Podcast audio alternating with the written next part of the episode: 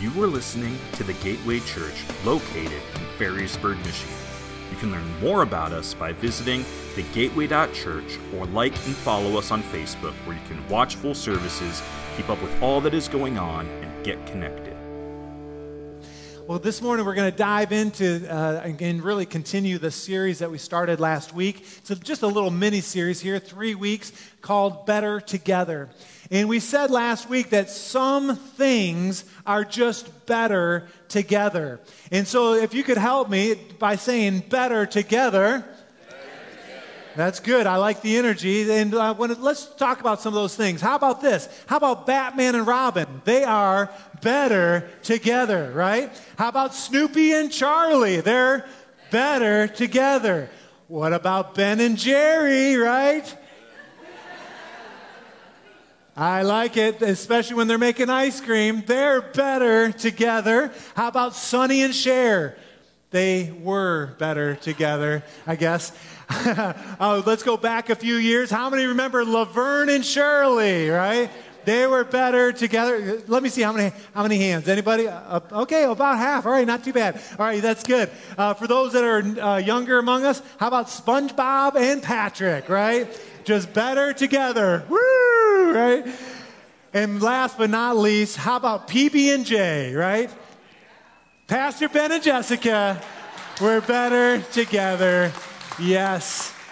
25 years married and counting, and she's still ripping it off my. later, later. All right, okay. Something. She said gross, and I'm thinking this is a. What? Oh, my kids said gross. Sorry, sorry, Reagan and Logan. Some things, let's keep on track here, are just better together. Can I get an amen, right? Now, this series is not about dynamic duos or the ultimate couplings, right? This is a series about people. It's a series about us, right?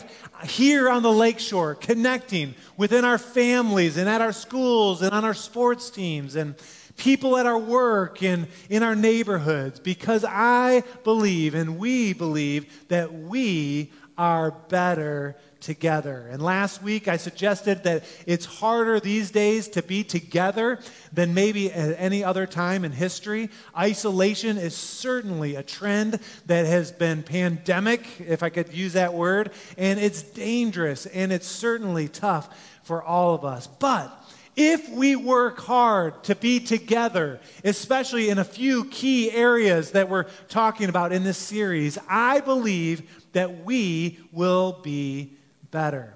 That we'll fight against loneliness. We'll fight against spiritual drift that can happen for any of us. There's an encouragement to live in community, right? The way God intended, with intentionality, right? Together. And when we choose to work at it, live this way, it's better. It's better for our families, for our marriages, for our kids, for our, for our friendships. There are better opportunities in life and better resources when we come together. And overall, there's this idea of favor and wisdom and encouragement and influence and uh, influence. How do you like that? Influence and even greater territory. You say, well, where, you know, how can you be so confident? Well, I'm confident because God's word says it's true. Ecclesiastes chapter 4, verses 9 and 10. Our key phrase is that first few words that two are better than one. Two are better than one. And let's look at the rest. It says, because they have a good reward for their toil. For if they fall, one will be lift up his fellow. But woe to him who is alone. For when he falls and has no one other to lift him up, that's kind of Ben Vegh's version, and you can read it in the real version. How many have ever heard that two hands are better than one? You've heard that, right? The idea that two people working on a problem are more likely to have better success to solve that than just one on their own. And in most cases, that's very true. It's because we are better together. And what we're saying in this series is that there are three types of relationships that we all need to have. There's not any of us that are exempt from these.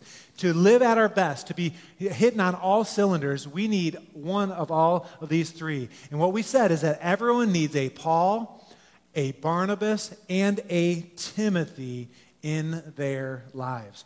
When we say a Paul, we talked about it last week a little bit, right? Everyone needs a Paul, but uh, it, it's a mentor, a coach, someone who builds into our lives. And we said someone that pours into our lives. We need a Paul. We also need a Barnabas, an associate, a friend someone to collaborate with, someone to walk along with. And then we also need a Timothy, and we'll talk about that next week. It's huge. An apprentice, someone that we can pass our wisdom, our encouragement, our knowledge and experience on to. And as we unpacked this, we said that last week we needed a Paul, someone pouring into our lives. That's because we all leak. And we did a little illustration. If you weren't here, you can go back and watch that. But it's interesting when you think about Paul and his influence, uh, when we thought about Paul pouring into uh, the other apostles, pouring into uh, Timothy in particular, Paul had someone alongside of him for most of his ministry Paul was unshakable, yes, in his faith and in his knowledge, one of the smartest men, uh, certainly the greatest theologians that ever lived. But Paul needed an encourager, he needed an advocate in his life. And when Paul needed support, who was there? It was Barnabas, right? And today we're going to look at the fact that we all need a Barnabas in our lives, an associate, a friend. And as gifted as Paul was, he never was a one man show.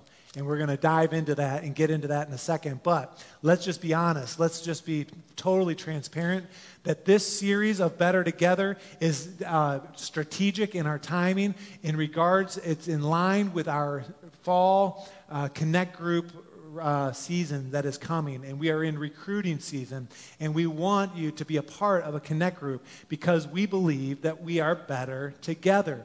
And one of the connect groups this fall that we want to highlight this morning is called Making Life Disciples. And this particular group will equip us to walk with someone shoulder to shoulder in life through the most difficult seasons, through trauma, through heartache, and through different things. And I've asked Shelly Holler to come. She works at Positive Options in Grand Haven, and uh, she will be a part of this class. And uh, there are others as well. And share a little bit of your heart of how this class is going to be a benefit to our congregation. Thank you. Good morning. How is morning. everyone today? um, I'm going to challenge you to think of a time in your life that you were at a crossroads may have been a crisis. It may have simply been, hey, I've got to make a decision one way or the other. What am I going to do? And I want you to think about who, if anyone, did you talk to? And what was the response that you got? Was it a positive response? And you felt really good and went, oh, I'm so glad I talked with them? Or was it a negative response and went, oh man, that didn't help me at all? I'm going to share with you an experience I had um, way back when. I remember working with my mom on f- figuring out my high school schedule. And, and I don't know about you, but I'm from a family that we are pretty bullheaded. And when we have an idea and we think it's the best idea, we think everybody else should go along with that idea because it's the best one and it works well. Well, my mom had the idea that I should go to the tech center but I had decided a few years earlier I wanted to go on to college. And that was not what I wanted to do was the tech center. My mom is from a family that nobody went to college. My dad was from a family that nobody went to college. My older brother went to the tech center, and she thought that's where I should go. And I think she really didn't know how to respond when I said I didn't want to do that that was her way, thought she, that she thought was the best way and that I should go. But what it did is it left me thinking, I'm on my own here because she shut down not knowing what to do. I look back and think about how that impacted my life because I'm still that way. I just go and do what I think I need to do, and I don't seek out other people to do that with. Making life disciples is a training that helps us all look at how do I become better at being a listener? How do I become better at asking those deep, hard questions and having empathy and understanding for where the other person is at? The class is great for life, for life in general, for all of those things that people face in life, and how do I love them through some of the messy stuff of life? It will also take a look at unplanned pregnancy. And we all have to take a look individually and as a church. How do we respond to that? If someone came to you and said, I'm pregnant, what am I going to do? Would this be a safe place for them to come, to be embraced, and to walk through that together? It's a very hard thing, and we don't always know when it's going to pop up in our lives or what it's going to trigger from something that we've had in our lives in the past. I'd like you to take a look to your right and find the next person next to you that's of childbearing age particularly a woman. Look to your left and find the next person near you of the same matter. Statistics tell us that one of the three of us will have experienced or will experience an abortion. With every abortion, with a woman, there's a man involved there's a lot of people in the need of healing, a lot of people in pain because we don't talk about it. Is this a safe place? where if someone, your best friend, came to you and said, I had an abortion, how would you respond? And how do we as a congregation help bring healing to the hurting from an abortion? Um, I had talked with a friend this week and we were sharing how our families came to know Christ. Kara was an unplanned pregnancy of her parents. And when that happened, her parents left the church. She was 10 years old and had been wanting to go to Sunday school, had been wanting, watching all these kids going to VBS, wanted to do that, but her parents weren't a part of a church. But there was a woman in her of her family's life, who met her dad well before her dad met her mom, and stayed a part of his life, became a part of their lives, who encouraged them to be a part of a church.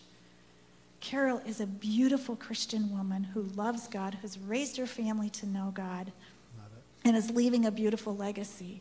But it happened because of a woman in her, their family's life who encouraged them. She was the Barnabas in Carol's life. Right. Making Life Disciples is a, a, training that will take you through how do I become one of those Barnabas? To be equipped, and like I said earlier, to ask good questions, to be a good listener, to have empathy, and to be that Barnabas that someone that you're walking with with someone. So I encourage you to be a part of that. We'll see you in a couple weeks. Thank you Thanks so much, Shelly. Awesome.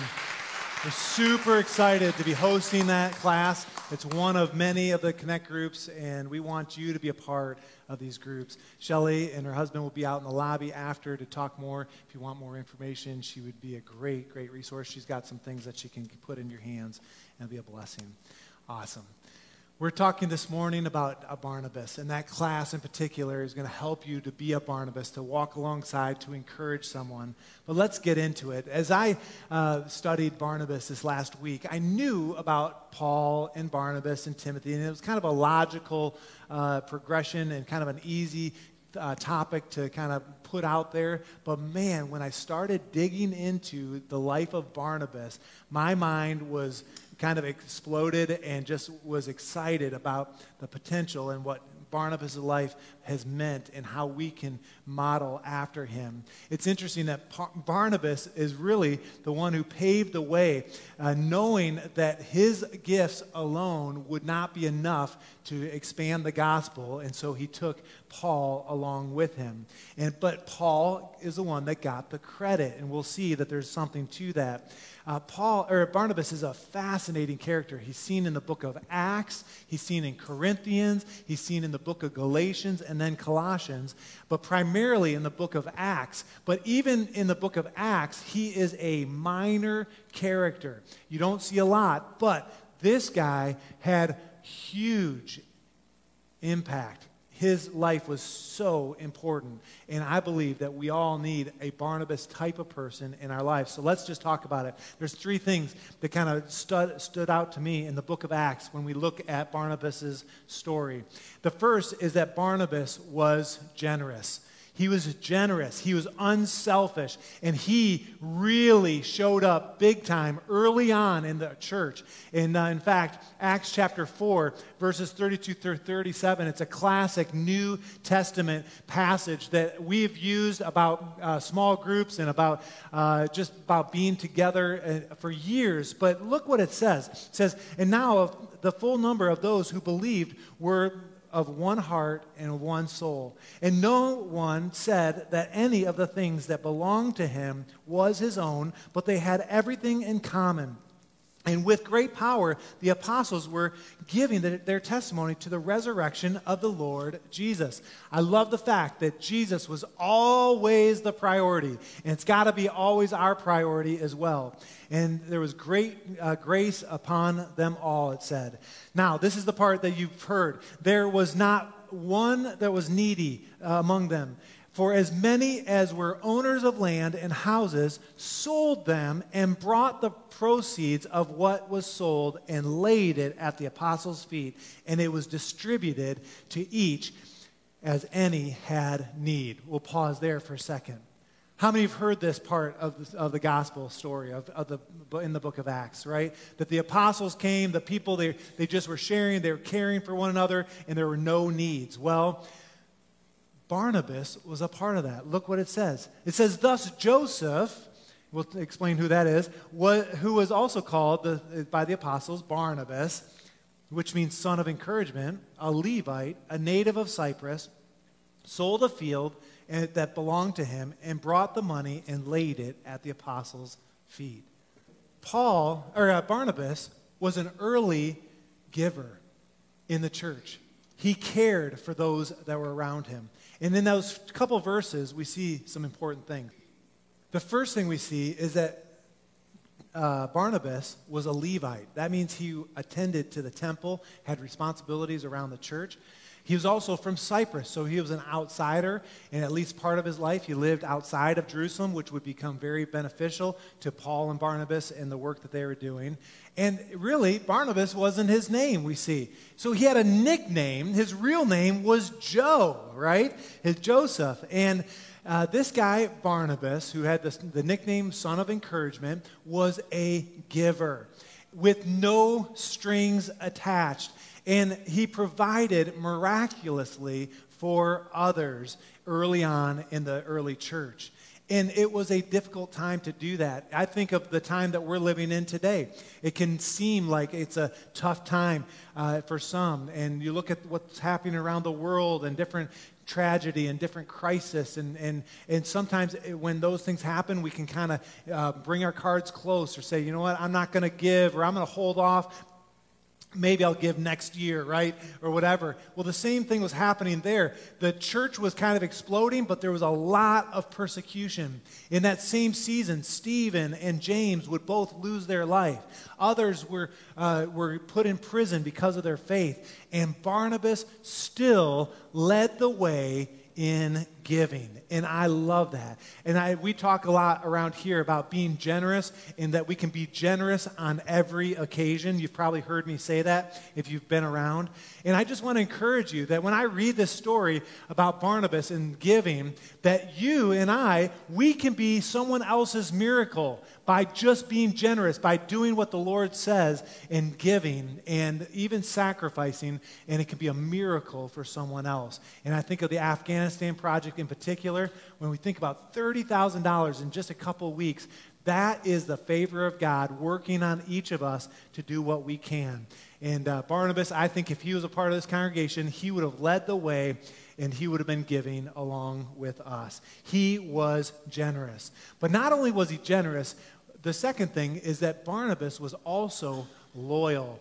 In Acts chapter 9, verses 1 through 25, we won't read the whole story, but it's the story of Paul's conversion. And uh, if you know the story, Paul used to be called Saul, and he was the chief persecutor of the church. He's killing um, uh, Christians, he's putting Christians in jail, all kinds of persecution. And Saul is his name at that point. He makes his way to Damascus, has this encounter with Jesus, and then he makes his way to Jerusalem. And in Acts 9, verse 26, the story picks up and it says, And when he came to Jerusalem, he attempted to join the disciples. So now he's had, had this encounter with Jesus. He's now trusting in Jesus, and he wants to be included. He's saying, Hey, I'm here. Can I join your group? And look what it says it says that the apostles were afraid of him, and maybe rightfully so, for they did not believe that he was a disciple. But then, verse 27, look what it says. But Barnabas. Let that just sink in. It was Barnabas who took him and brought him to the apostles and declared to them how on the road they had seen the Lord and who spoke to him, and how at Damascus he had preached boldly in the name of Jesus. So he went in and out among them in Jerusalem, preaching boldly in the name of the Lord, and he spoke and, dis, uh, and disputed against the Hellenists. But they were seeking to kill him. Barnabas believed in Saul and was loyal to help him along. No one wanted to extend a friendship to Paul, but Barnabas responded in faith and embraced Paul. A little later in Acts, Acts 11, verses 22 through 24, uh, it's not the only time that Paul or that Barnabas was loyal to Paul. There was, again, extreme persecution happening. The church was being scattered. And we see again that Barnabas was loyal and he was trusted, right? When uh, some went to Antioch, they were spreading the gospel to that city, but uh, the apostles thought they should send someone to Antioch to be an encouragement, someone they could trust who do you think they sent? They sent Barnabas. Let's look at it. Verse 22, it says, The report of this came to the ears of the church in Jerusalem, and they sent Barnabas to Antioch. They're looking for someone they could trust who was loyal, and yes, Barnabas was the man. When he came, he saw the grace of God. He was glad and he exhorted them, right? So he's an encourager.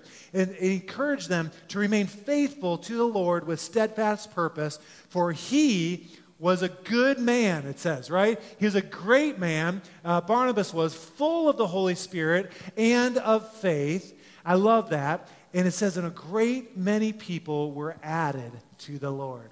Barnabas, his loyalty, his ability for people to trust him was significant.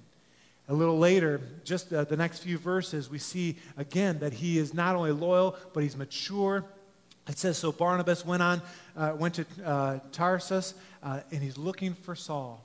He was loyal to his friend Saul and brought him underneath his wing. And when he found him, he brought him to Antioch. He said, Hey, let's walk together. Let's do this. It says, For a whole year they met with the church and taught with great many people. And in Antioch, the disciples were first called Christians. Pretty cool.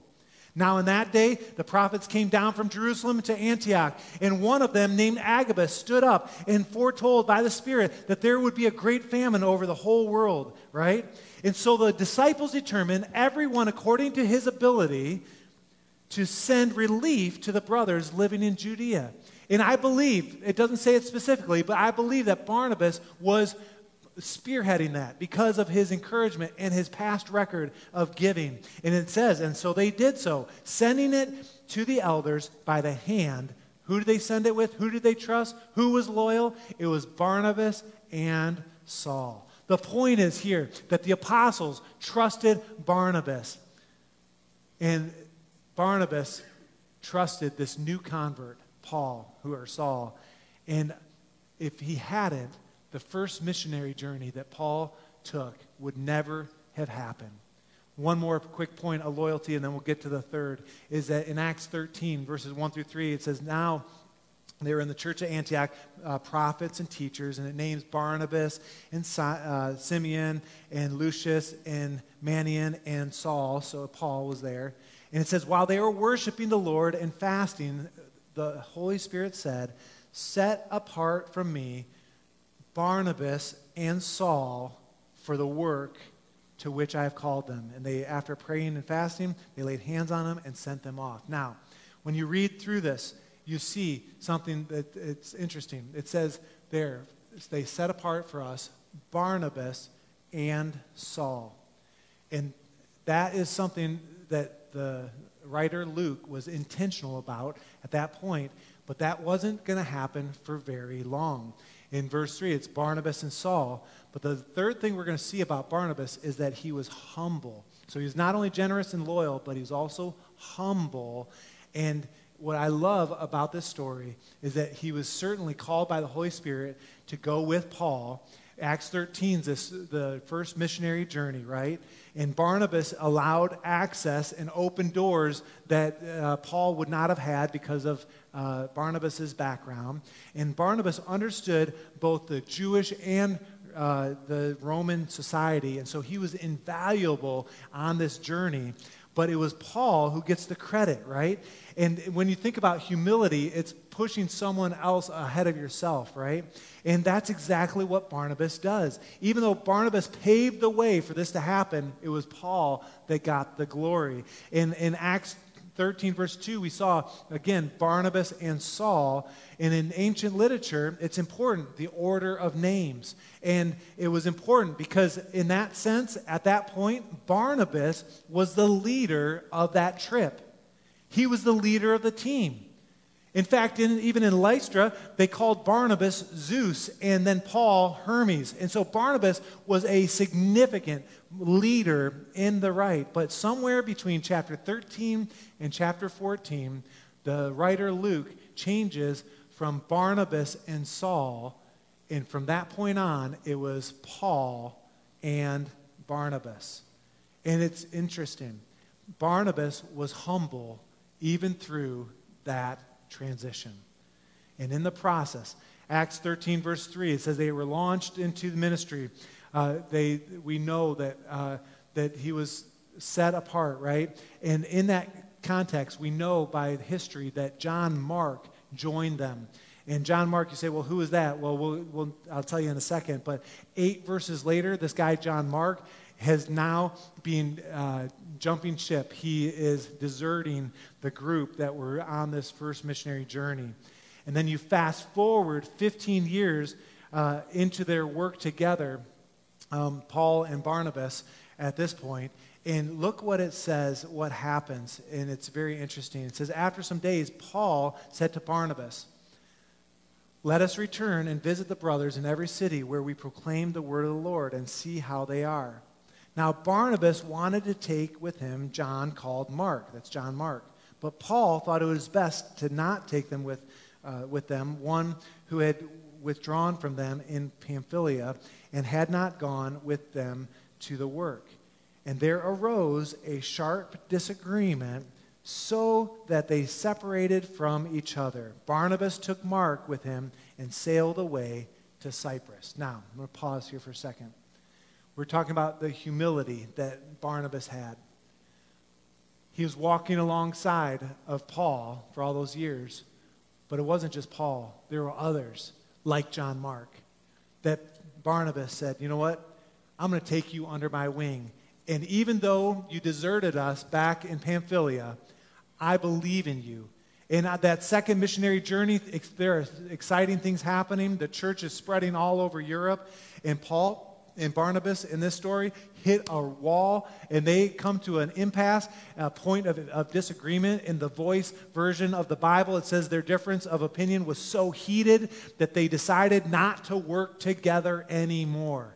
Now, this is a series about better together. You say, how does this fit in? How does that work? Well, listen, Paul uh, abandoned John Mark, but Barnabas said, no, I still believe in you. He humbled himself and they walked together. And we don't know all the details. We don't know what was happening in John Mark's life, what his current state was at that point. But Barnabas said, you know what? We will go a different direction and continue to spread the good news. And we, again, we don't know John Mark's uh, his spiritual maturity, but what we see is that Barnabas is humble and gives John Mark a second chance. It's a huge, bold move, encouraging, and it's certainly humble. You say, well, why do you mention John Mark? Well, what's the big deal? Who is John Mark anyway? Well, uh, his story uh, was not over in chapter 13 when he decided to jump ship. Barnabas knew that somehow. He believed in him. And Barnabas stepped in, again, took him under his wing. And it's interesting that this is where Barnabas, in the story in, in the book of Acts, falls off the pages of Scripture. But his influence continued and actually increased as he walked with John Mark. John Mark uh, would go on and eventually be reconciled to Paul. And I wonder, would Paul have ever reconciled with John Mark if Barnabas would not have walked with him for a season? Also, John Mark would go on to write the Gospel of Mark. That's who wrote the Gospel of Mark. Would he have done that if Barnabas would not have walked with him and said, No, come with me, walk with me in that season? And what can we learn here? We can learn that there's power in the gospel for changed lives. Amen? And no matter what you've done, no matter what you've faced, where you've been, uh, we need people like Barnabas that see the best in us when we make our mistakes, right? And to walk with us and say, you know what? I'm going to give you a second chance. I believe that everyone needs a Barnabas in their lives. Amen? And the thing is, a Barnabas is probably not going to be someone in the limelight, probably not going to be someone on the billboard or even on a book cover. A Barnabas is probably someone in the shadows. See, Barnabas was not credited to write even one sentence in the New Testament, but his impact through Paul and John is unmistakable. And I was thinking about this and saying to myself, I want a Barnabas in my life. I want to walk with someone through this life that would be that kind of encouragement. But what is the best way to get a Barnabas in our life? I want that. I want someone that's generous, someone that's unselfish and loyal and mature and humble. How does that happen? And I sat with that and just asked the Lord, God, help me. You know, how can I share? How, how do we get a Barnabas in our lives? And I felt like the Lord just shared with me to flip the tables, and we all need to be a Barnabas ourselves. I need to be a Barnabas. You need to be a Barnabas. You are the one that will walk along with someone for renewal, for comfort. You're the one, number one, to be generous, to be generous on every occasion. And when you start to practice generosity and you start to give, even when it hurts and there's sacrifice, you know that your needs are going to be met because the Bible says, if with the measure you give, it'll be pressed down, shaken together, running over. Barnabas understood that, and we can understand that as well. And when we are, decide to be a Barnabas, we need to be generous.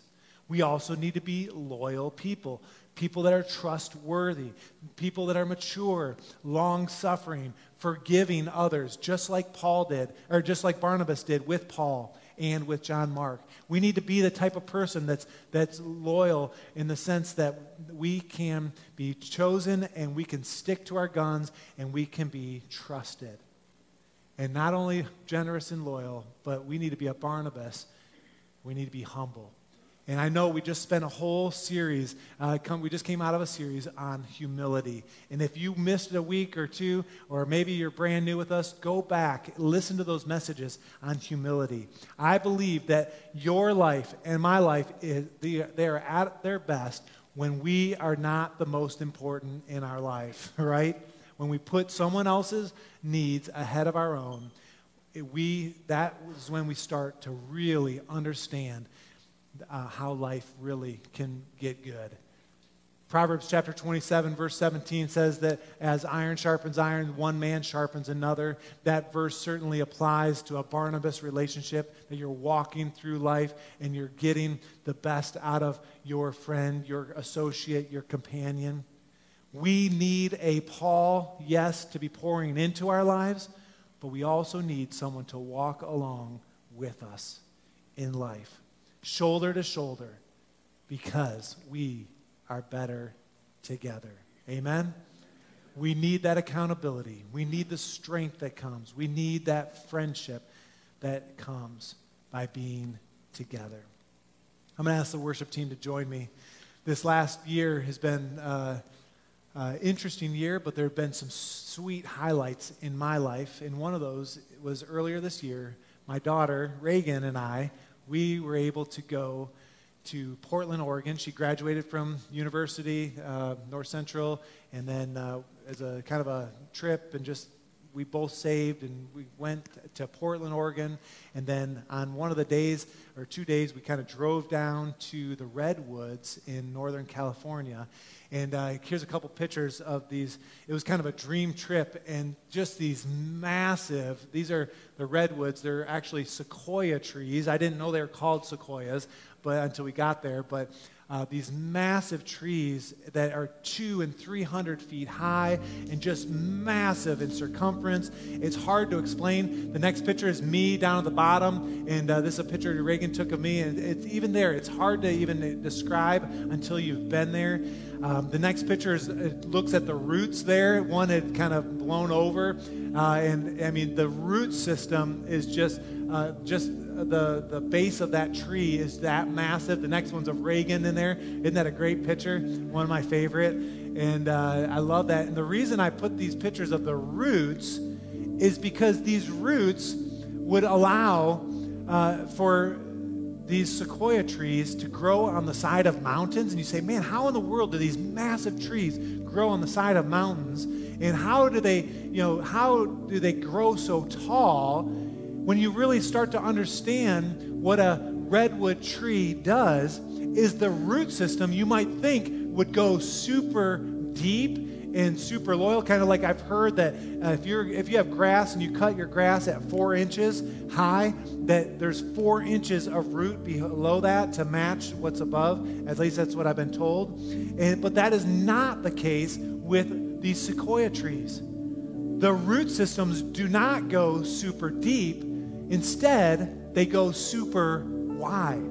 Very interesting. And the roots are very shallow, but they go out and they intermingle with other sequoias and they hold each other up. And they actually nourish each other. The roots do. So one tree is nourishing through the root system other trees, and that tree is being nourished and sending nourishment and receiving nourishment. These trees are better together. You could grow one sequoia and it would be okay, but when you put a whole forest full of sequoias, these trees will grow for hundreds of years. That's how they get so big. And they can survive all kinds of storms and fire and insect uh, damage. These trees are insect, insect uh, repellent. Like, they, there's almost nothing that can take these trees down because they intermingle and they support one another. And even with these big wildfires out west, uh, we saw some of the damage as we were driving through. Um, it will appear like a whole section of sequoias have been burned up on the outside, but these trees continue to grow. And it is remarkable. It's beautiful. It's incredible. And I just wanted to kind of paint this picture that we need to be like these redwood trees growing nice and tall, strong, but our roots were better together. You are not meant to live or to walk through this life alone. Lord, help us. I want you to bow your heads and close your eyes. I wrote a few things here about Barnabases. And after each statement, I want I will say, be a Barnabas. But I want you as I read these, I want you to be thinking, I need to be this type of person. These are prophetic, I believe, words over, spoken over us as a congregation uh, that this is who we are called to be. The first one's this Barnabases are the friends and family who cheer us on when the road is tough, when the road is steep and hard to climb, be a Barnabas. Barnabases are the cheerleaders who rejoice with our accomplishments and celebrate when success knocks at the door. Be a Barnabas. Barnabases are the supporters, the door holders, the defenders, the burden carriers, the prayer warriors, and the selfless friends. Be a Barnabas. Barnabases are faithful in devotion. They're obedient to the Lord. Be a Barnabas. Barnabases are often on their knees in their prayer closet. Be a Barnabas. And the last one, Barnabases are the people who believe that change happens on the path of long obedience in the same direction. The people who believe that faithfulness changes generations. Be a Barnabas. We all need a Barnabas, and we all need to be a Barnabas. If I could get your eyes on me just for one more second. This morning, my challenge it has hit home to me in this season that I've certainly had some Barnabases in my life, people that I've walked with shoulder to shoulder. But I've realized something about myself. In fact, Jessica and I, we've even talked about this a little in the past. That it's easy to walk through this life shoulder to shoulder. I can show up and run with guys or ride bikes or climb mountains or you know all kinds of things or we can get together with couples or whatever and uh, and we can experience life, and, and there's a measure of good there.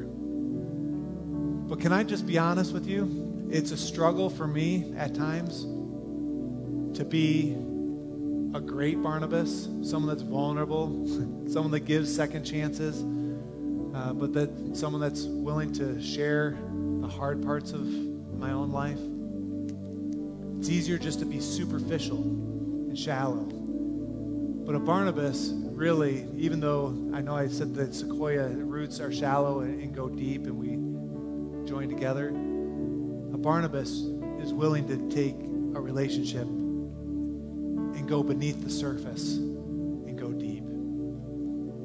And that's what I want to call us to. I'm calling myself to this, to be more aware. Even in between services, I had an opportunity to talk with a, one of the dads here uh, at our church and I opened up saying, hey, this is what I've struggled with, and this I know you're struggling, and, and just, Lord, help us to take this responsibility, this opportunity, and to be serious about it. Amen? Amen. Lord, I just thank you for what you're doing. Lord, you are moving here at the Gateway Church. It is evident, and we are excited. And Lord, we just believe that you're uh, hand is with us and that you are moving in this place. And Lord, I, we just want to be faithful and we want to enjoy life and we want to be uh, uh, the type of person that can walk with someone through the thick and the thin, to provide strength and accountability and, and uh, just resource and Lord, and fun for that matter. And Lord, we also want to extend that not only to others, but we want to we need that in our life and to be that for others. And Lord, I just pray that you would just burn that inside of us today. I pray this in Jesus' name. With your head bowed and eyes closed, uh, if you're here today, before we have our closing song, I'm curious if you're here and you don't know Jesus as your personal Savior. I don't want to go a service without giving you opportunity.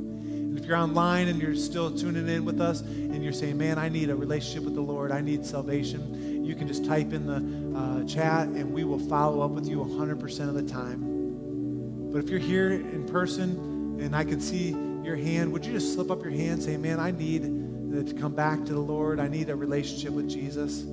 Yeah, thank you. Who else? Thank you. For the sake of the one, could I just lead us in a quick prayer before we close with our final song? Would you all say this after me? Say, Dear Heavenly Father, Dear Heavenly Father, I'm sorry for the sin in my life. sorry for the sin in my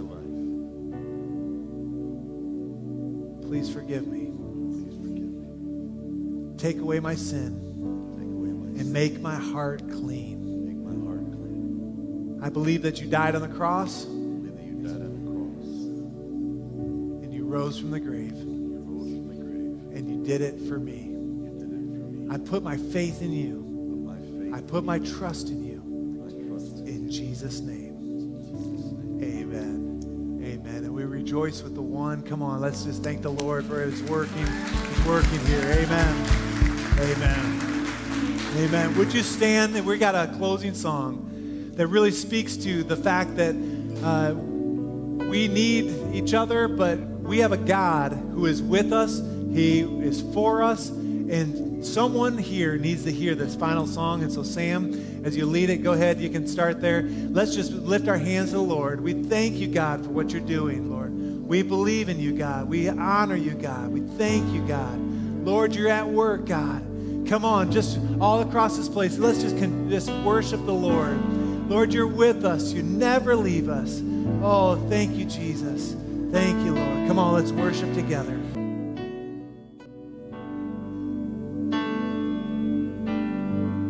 Oh, Lord, we thank you that you are with us, that you'll never leave. As the song says, it's not just the words of the song, it's a reality of our lives, God. You're with us every single step of the way. Lord, and I pray that we would be able to be, as Barnabas was, be kind of like a paraclete that would just stick closer than a brother. That would be an encourager, God. We'd be generous, loyal, and humble. Lord, help us to be that to someone this week, this afternoon, God. May it permeate our lives. May it become part of who we are in the body of Christ. May we all be Barnabas to one another. May encouragement abound in this place and in our lives. Whether we're here between these four walls or whether we're at work or in a grocery store, or wherever you lead our path, may we be generous and loyal and humble. We thank you, Jesus, for your word. Thank you for the body of Christ, for your presence that we can take with us as we leave this place. We love you. We praise you in Jesus' name. Everybody said, Amen. Amen. Have a great week. Thank you for listening to this week's message from the Gateway Church. If you'd like to find out more about our church, such as service times, giving, and ways to get connected, visit us at thegateway.church.